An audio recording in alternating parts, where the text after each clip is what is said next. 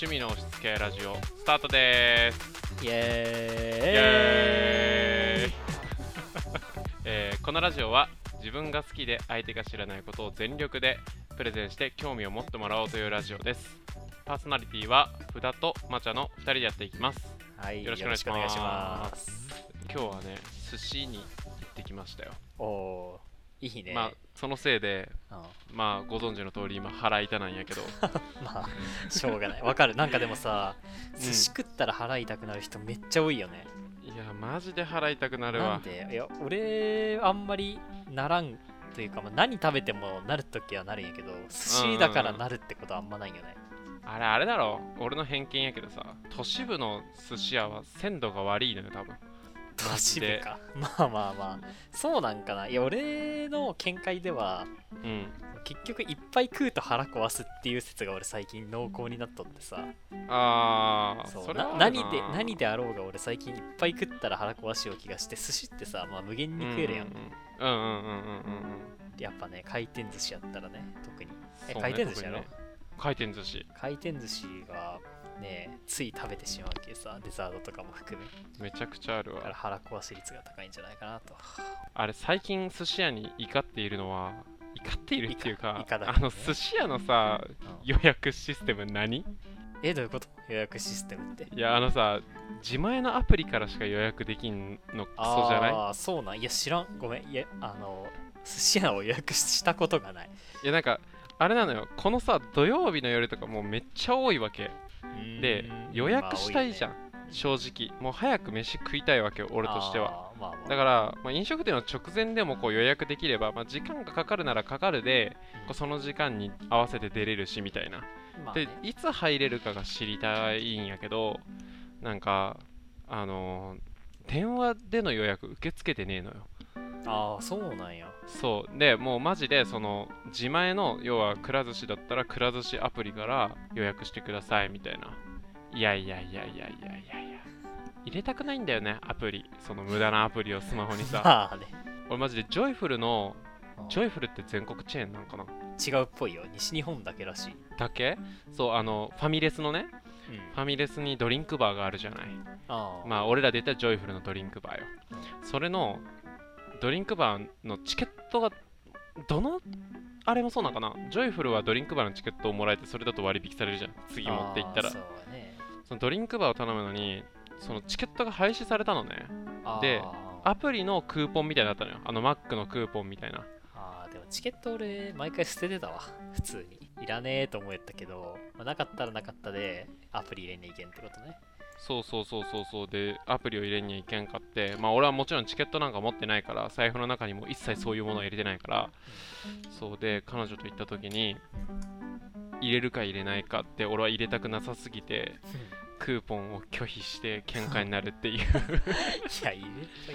っていうかさそのスマホアプリを入れたくない原因がさ、スマホの容量が低いってことにあるよね。まず。ああそれもある。あとなんかあれだわ。ホーム画面が俺はできるだけシンプルが良くてなんか一覧で並んでるやつにしてるのよ。なんかナイアガラランチャーっていうのを使っとるんやけどあそれがめっちゃ使いやすいんやけどアプリが多かったらさそのスライドの量が長くなるじゃん。ーまあね。しなんかいらんアプリをずっと入れとっても嫌やしえなんかなんかさそういうのってフォルダ分けできるくないでもそれは。別にあ俺やけフォルダ分けすらしたくないからなんていうそもそも今入ったアプリの時点でフォルダ分けをする必要がないからまあね、なんかもう一覧性のいいホームアプリを入れてるのね。だからもうそもそもそのホーム画面をなんかフォルダ分けするとかがもうなんか嫌なのよなんか。そうゲームとかもせんからさ全然アプリ入ってないわけスマホに。いや俺もあんまりアプリ入ってないよ。結局その、まあいうんうんうん俺も同じ感じになったと思うんやけど一覧でバーって並んどってフォルダ分けも全くしてないんだけど、まあ23スライドでまあ最後までいけるわけよ。でいややけど、まあ、全然俺入れること自体はいいんやけどさやっぱ容量の少なさに俺はうん。まあね。怒っとよねそのまあクーポンとかってさクーポンっていうフォルダ一つ作ってさその中に全部ぶち込めばいいやん。っまあね。て俺は思うんやけど。そうなんかねうん。あとあれだわ。なんか無駄なアプリでさバックグラウンドでこう通信をし始めてさこう無駄に電池を取られるとかが結構あったのよ昔。でへなんかそのせいでなんか自分が本当にいるアプリしか入れたくないっていうそのもう欲求に駆られて。だからそもそもあのドコモとか au とかから Y モバイルに変えた原因はうん。そもそもで言えばプリインストールのアプリが少ないっていう理由が一番。安いの次だな、そういやそうやね。うん、でも SIM フリーしか使ってないからもう忘れとったけど確かにそう。いらんアプリが入っとるな。しかもあれそうアンインストール不可能にしてあれあるのあれ罪でしょ。あそうあれ。そうアンインストール不可なのよあれ。負荷とかできるんや。できるできる。だから Google だったら Google のなんかまあ金星のアプリはもうインストール不可能やから。ああそうそうそうそう Android であればね。もうそういうのが嫌すぎてなんとかして消せんのかな。なんとかしたらいけるんじゃない？なんとかその開発者で入ってあしっかりこうやるとかで消せるのは消せるんじゃない？ーあー。まあ簡単には消せんと。そうなんか普通に選択アンインストールみたいなのはできない。ああそうなんや。もうとりあえずなんかあの飲食店チェーン店が個人的にクーポンとかのなんかああいうのを出すのをもう Google さんが一元管理で Google クーポンで作ってくれたらあーもうそれいいね。俺はめっちゃ使うなって。れ最高やね。確かに、ね。Google クーポン出してほしいな。いや Google クーポンあったら神でしょ。ああそれ欲しいわ。うん。Google クーポンあったらいいよね。Google に提案してみようぜ。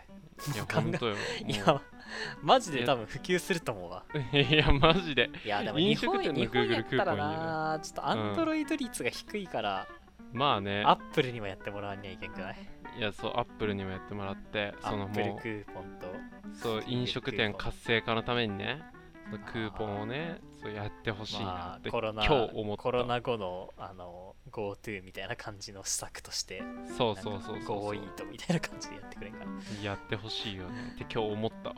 ああいいねそれ。そうそうそうそうそうまあねそんな感じだったそんですけど。なるほど、でね、はい。今日ははい、えーっと何を喋ろうかなというふうにうん。考えてたんですけど。今日のお題？お題の方？お題の方ですよ。おおいいね、お題。もう今日はねうん。映画。映画ね。大好きな映画。あもう映画っていう広いくくりでいく。うん？あの俺の大好きなもう今までのランキング10本に入るうちの1本を紹介する。ああ一個の映画にフォーカスするってことね。そうそうそうフォーカスします。はい。というわけで今回ご紹介するのは、まあ2作目が今 Netflix で最近配信され始めて、まあ、ちょっと話題になったニュースサイトとかに取り上げられ始めて思い出してまた見た、まあ、俺が結構思い入れがあって大好きな映画の「イコライザー」っていう洋画をおすすめしたいと思います。知らんな俺は。ね洋画まず見るよ。見る？いや見んね。みもうほぼ見もう人生で、まあ、1本ぐらいは見たことあるかもしれない、うんうんうんうんうんうん わからん。ちょっと洋画のくくり自体もちょっとよくわかってないなんかあの日本映画じゃない映画。えじゃあバックトゥーザフューチャーとかもそうってこと？ああもう洋画洋画。あれは洋あーまあ、画です。それなら10本ぐらいは見とくかもな、うんうんうんうんうんうん。そうその中でももうアクションのジャンルの映画なんやけどうん。これねあのジャンルアクションでくくられるんだけどもうちょっと細かいジャンルってあるじゃん。そのアクションの中とかでもホラーでもさいろいろその映画とかアニメでもさ一括りにアクションといってもその中でもパターン分けができるじゃん。まあホラーアクションとかね。そうそうそうそう。でこの中でもこのイコライザーがどういうジャンルに属しているかというと、うん。まあ、これ映画ライターの人のギンティ小林さんっていう芸人さんがいるんだけどその人が言い始めたジャンルで、まあ、これ結構もう確立されてはいるんだけど舐めてた相手が実は殺人マシンでしたっていうシリーズがあるわけよ。あナロー系みたいな感じね。その何やろ。ホラーとかみたいな広い範囲じゃなくてもう異世界ものみたいな話ねそれは。そういうなんかその舐められてる要はその周りからさ蔑まれとるやつが実は元 なんとかでめっちゃ強かったりするみたいな。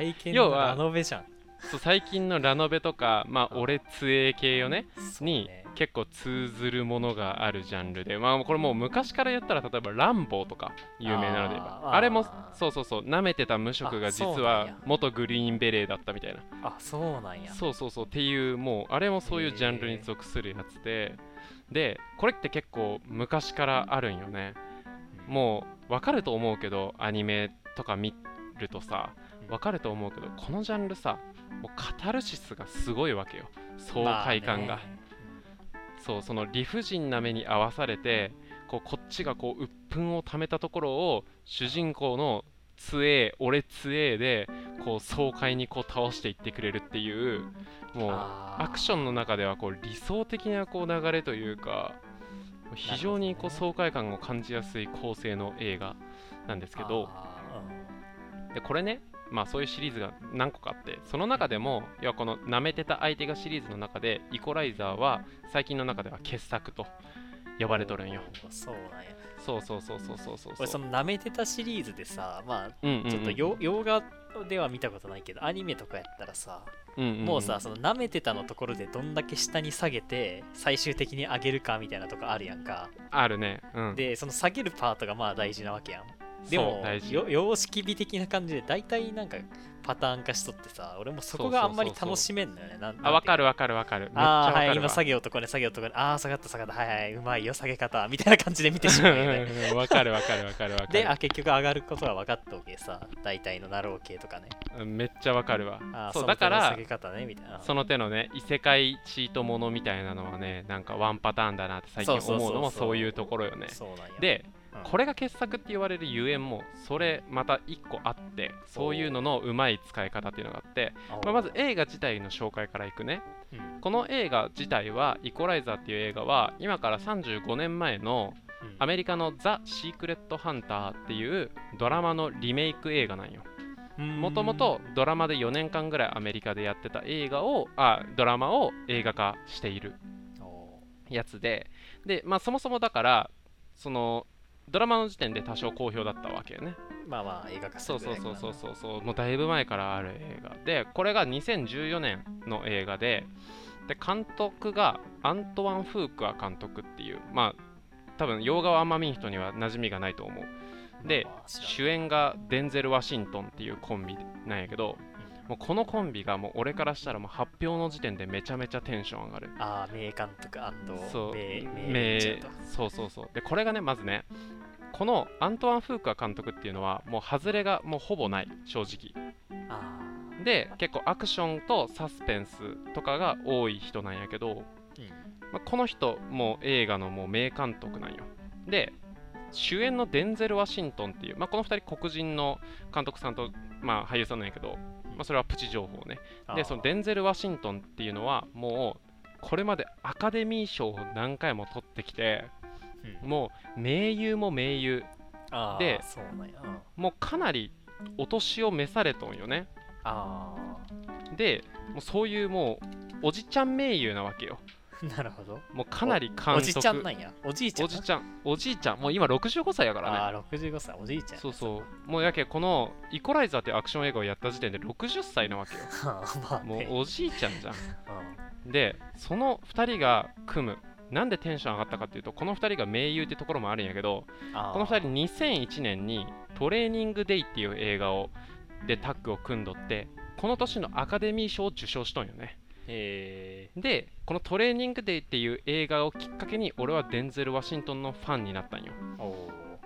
でそれはちょっとテンション上がるな。そう。でこのトレーニングデイっていう映画もめちゃくちゃ名作だった。まあこれはまた機会があれば紹介しようと思うけど まあとにかくこのコンビがそれ以来十何年ぶりにコンビを組むっていうしかもアクション映画でっていうのでもうめちゃめちゃ俺としては事前の期待が高まっとった映画なんよね。うん。でこの映画なんやけどこれねもうねめちゃくちゃいい。まずその下げるパートよ。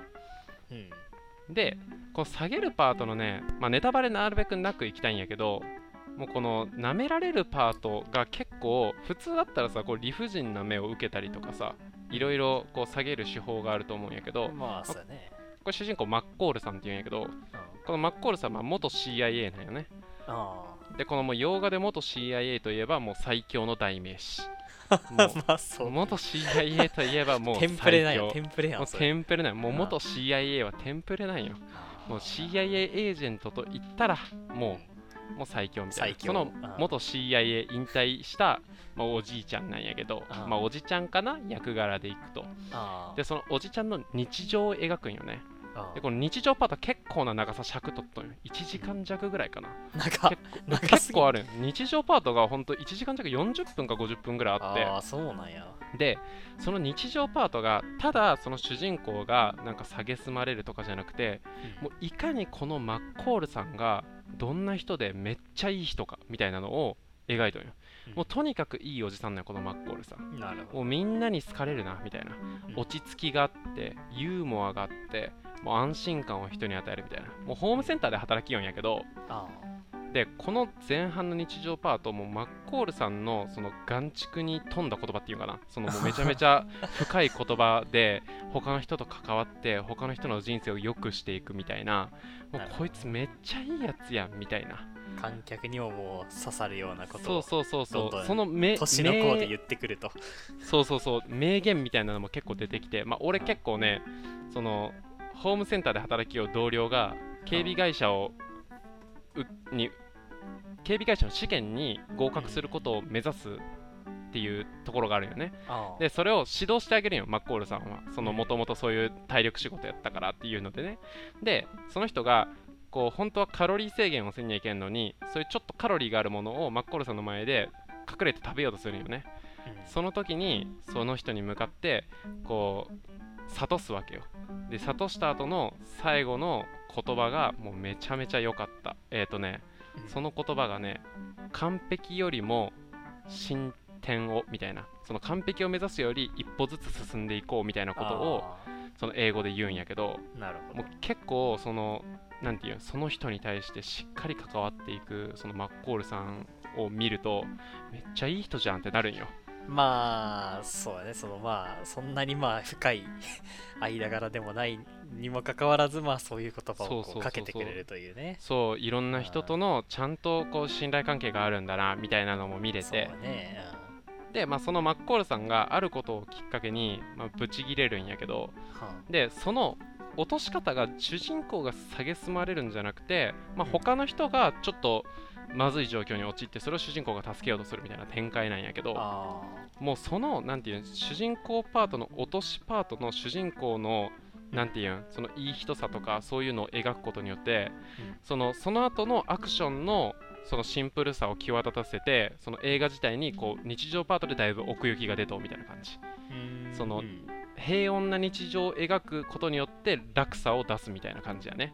そのあえてその日常をの質を落とすんじゃなくて主人公が蔑まれたり大変なことに巻き込まれるとかじゃなくて日常パートを日常として描ききることでその後のアクションパートへのギャップを生み出すみたいな。ああじゃあそれはあれなんや。そのなんか落とし入れられてこうその後逆襲する系ではないってこと？ではないではないではないんや。ではない。その前だから日常をやってまあその後になんか戦闘パートが来てそこのギャップがあるっていう。そうギャップがある。まあ主人公があることを理由に確かにこうちょっと陥れられるじゃないけど理不尽な目にパンって合うんよ。ああそれもあるってことかそう主人公そう主人公の関わっていた人がちょっとピンチに陥って助けようとした時にうんこうちょっと理不尽な目に理不尽なことを言われるのよね。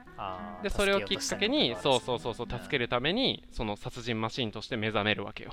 あでこの日常パートでかなりこうちょっと平穏な日常を描いてこうこっちのこう人生に語りかけるまあ多少薄っぺらくはあるんよね。やっぱ時間として尺として長くやってないからね。ただの日常やから。それであもこうなんていうん？すごい平穏を描いてその後の殺人パートがまた良くてうんこれねいやこれねもうマジでねあのめっちゃスタイリッシュアクションが。ほもうマジでスタイリッシュ。これおじさんやからそんなすごいよくアクション映画であるまあ洋画アクション映画よく見る人ならわかると思うんやけど長いんよね戦闘が。結構かっこよくさせるためにこう無駄にこう格闘させたりとかあとかって結構あるんやけど戦闘シーンを長くあなんとなくありうそうだわ。そうそうそう。これは戦闘シーンはめっちゃ無駄がない本当に。実際19秒ぐらいで戦闘が終わる最初の戦闘は。あでそれがその戦闘がシンプルで要はマッコールさんは元 CIA でこういろんな道具を使って殺すことを覚えたよね体で。ーまあまあでその相手を無駄なことをすることなく最適解で殺していくんやけどうんうん。その戦闘に入る瞬間にこうマッコールさんはこうその周りのものを使えるかどうかをこう観察するんよね。うんその観察、そうそう殺しに使える道具がないかっていうのを観察するんやけどその演出もまためっちゃ良くてこれもともと軍人さんに聞いた話らしいんやけどその殺し屋になった時って心拍数が上がって脳への血液がこうブワーっていくんよね。でうん。感覚が鋭くなってこう周りが一瞬スローになったかのように感じるっていうその軍人さんとか CIA の人の意見を聞いてうんでそれを演出するために映画ではスローになる演出が使われるんよこうスローになってマッコールさんの動向にふわーってカメラがアップしていってこう周りをこうファーってこう スローで見ていくんよね。シードデスティニーや。そうそうそうそうそうそうそうそうそうキラや。そうキラーなんよ。さーって。相手が 相手の動きとかをこうシミュレーシミュレーションしてこうなるみたいな。でマッコールさんはそのスローがふわって帰った時に一言その時間の見積もりを言うんよ。よし19秒だなみたいな。うん。19秒で殺せることを時間を見積もるんよ。うんでその後きっちりこうバスバスバスっと無駄なく殺していくっていうもうそのアクションがめっちゃ良くてまずかっこいいアクション自体がね。アクションがかっこいいと。そうそれでいいね。それはまあアクション映画としてまあ必要なことやと思うんやけどそれでいてそのアクションパートっていろんなところで敵のと戦って敵の目論見みを潰していくわけじゃん。で敵に立ち向かっていくじゃん。これがねもう前の VTuber の言葉を借りるならえっ、とねアクションの切り抜き。ああそうな。アクションの切り抜き。いろんな戦いがある中であそのいいとこを切り抜いてこうテンポよく見せてくれるんよ。ーなるほど。やから日常パートからアクションパートに一気に入った後はこううん。だれることなく戦闘がポンポンポンポンといい感じに戦闘と相手のシーンととかがこういい感じにテンポよく進むからうん。こうなんていうテンポもいいしかっこいいしでこの戦闘に入ってからのそのテンションを持続させて見させてくれるまあ戦闘の一番かっこいいというか重要なところだけをれ断続的にこう連続して見せてくれるということやね。そうそうそう。敵の人が持っとるめっちゃでかいタンカーみたいな施設があるんやけど施設っていうかそれを使っているみたいな施設をマッコールさんは察知するんよね。調べて。で察知してそれをこう一人で単独で入ってその基地を破壊するみたいなところがあるんやけどうん。これマジすごいのがここだけちょっと喋るけどうんその普通さ一人でそんなでかい施設に潜り込んでそこを爆破して帰ってくるみたいなミッションってさあちゃんと中の戦闘も描くじゃん。あーまあね。確かに。ちゃんと描くじゃんうんなのにこのイコライザーマジでマッコールさんがニュース調べます。こういうタンカーがあります。ふわって暗転して切り替わります。もう次にはタンカーがめっちゃかっこいい感じで爆破されよるっていう。バ ああいいね。ーンもう一番かっこいいところだけ見せてくれるっていう。ああなんかアニメとかだったら急展開って叩かれそうだな。そうそうそう。いやでもまあでもその映画というコンテンツだからまあ全然違和感ないし違和感ないし。まあそそこまでの流れとかもあるんやろうな。そう流れもあるしうんそれによってこうマッコールさんがいかに強くて有能であるかがうん。もうそのシーンでもうバシッとわかると。で強すぎ。強 CIA CIA って強すぎる。そうもう本当に元 CIA は最強やから。元 CIA すごいな。そうそうそう。でこの切り抜きみたいなアクションでかつだれない無駄がなくてかっこいいスタイリッシュなアクションでテンポよく見させてくれて最後は自分のなんていうのホームである働いているホームセンターで敵と戦闘するんやけどそのシーンの演出とかもそのリアリティと気持ちよさの間を取っためっちゃかっこいい演出がされとるわけよ。もうなんかリアルすぎるリアルすぎても面白くないやんまあまあそれはそう、うんそうそうそれってやりすぎじゃないって演出も面白くないやん。気持ちよすぎても、うん。そのリアリティと気持ちいいの間をちゃんと取ってくれと演出をしてくれとんよイコライザーは。やからもう見よってこうちゃんとマッコールさんの人柄も分かってその上で戦闘パートを楽しめてまたその点戦闘パートがもうめっちゃスタイリッシュかっこいい。でテンポよく終わってすっきりしてあの映画が終わるっていう最高の映画やからぜひ見てほしい、あぜーひ見てほしい。っすごい面白そうだわ。ていうね今日そういうもう俺の大好きなイコライザー。でこれ1見てほしい。1が一番面白いから1を見て、まあまあ。でも2ももちろん名作なんやけど1を見てハマったらぜひ2も見たら楽しめると思うから。今ネットフリックスで配信されとうから。ネットフリックスか。アマゾンプライムは？あアマプラもあると思う。あーアマプラ見ようかじゃあ。アマプラでもしねイコライザーあったらねぜひ見てほしいこれねいいから。もうあの吹き替えで見ても吹き替えの声優さんも結構いい感じやしあのね。もちろんそのままで見ても結構いい感じやからうん。字幕で見てもいい感じやからもうどっちでも好みの方で。まあ吹き替えの方がちょっと見やすいかなって思うけどあもうそれをねぜひ見てほしいなと思います。というのーが今日あのイコライザーです。へえ面白そう。なるほどね。そう。じゃあ興味湧いたといくか。興味湧いたといくか。あー。あのね見てみようと思ったよねまず。あまず？うん。まあやから星5なんかな。あマジで？うん。いやななんやろそのねすごく見たいってわけではないんやけどあーまあじゃあ星4うんうんぐらいかな、4ぐらいかな。そうね。星4ね、うんうんうん。星4だな。絶対見ようとは思わんけどなんやろ。まああったら見ようかなって感じ。あまうんうんうんうんうんうんでまあ理由はねなんやろうね。まず洋画自体ほとんど見んしそのうんうん。見たとしても、バック・トゥ・ザ・フューチャーとかみたいな超有名な映画うん。うんはまあ見たことあるんやけど他に見るって言ったら映画館行って見るもんないけどとりあえずこれ見てみるかって言って見てああそんな面白くなかったねっていうのが俺の中の洋画のイメージなんよだからそのもう名作って分かりきっとって見るっていうことはあんまり多くないからうんうんうん。まあちょっとねせっかくこういう機会だから見てみようかなとぜひ。ところやね。アクションの気持ちよさが分かれば面白いと思う。俺つ系好きやったらね面白いかな。そうだね。俺つえ系もまあ好きやしあとその爽快？爽快っていうのね俺めっちゃ好きなよな。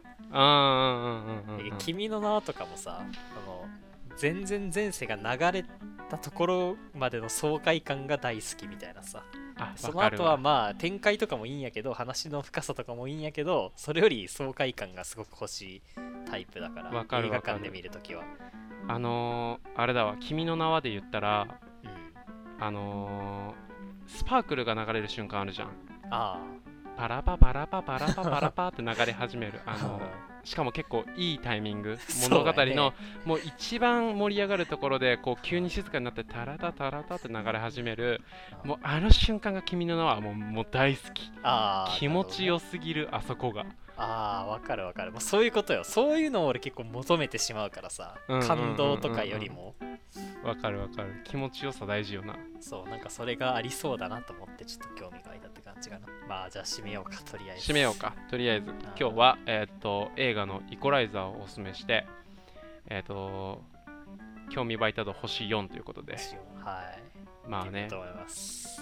皆さんもぜひ見ていただければなと思います。というわけで、はい、ぜひ来週も来ていただければなと思います。はい、お願いします。本日はここまでで。ではまた来週。お疲れ様でした。お疲れ様でした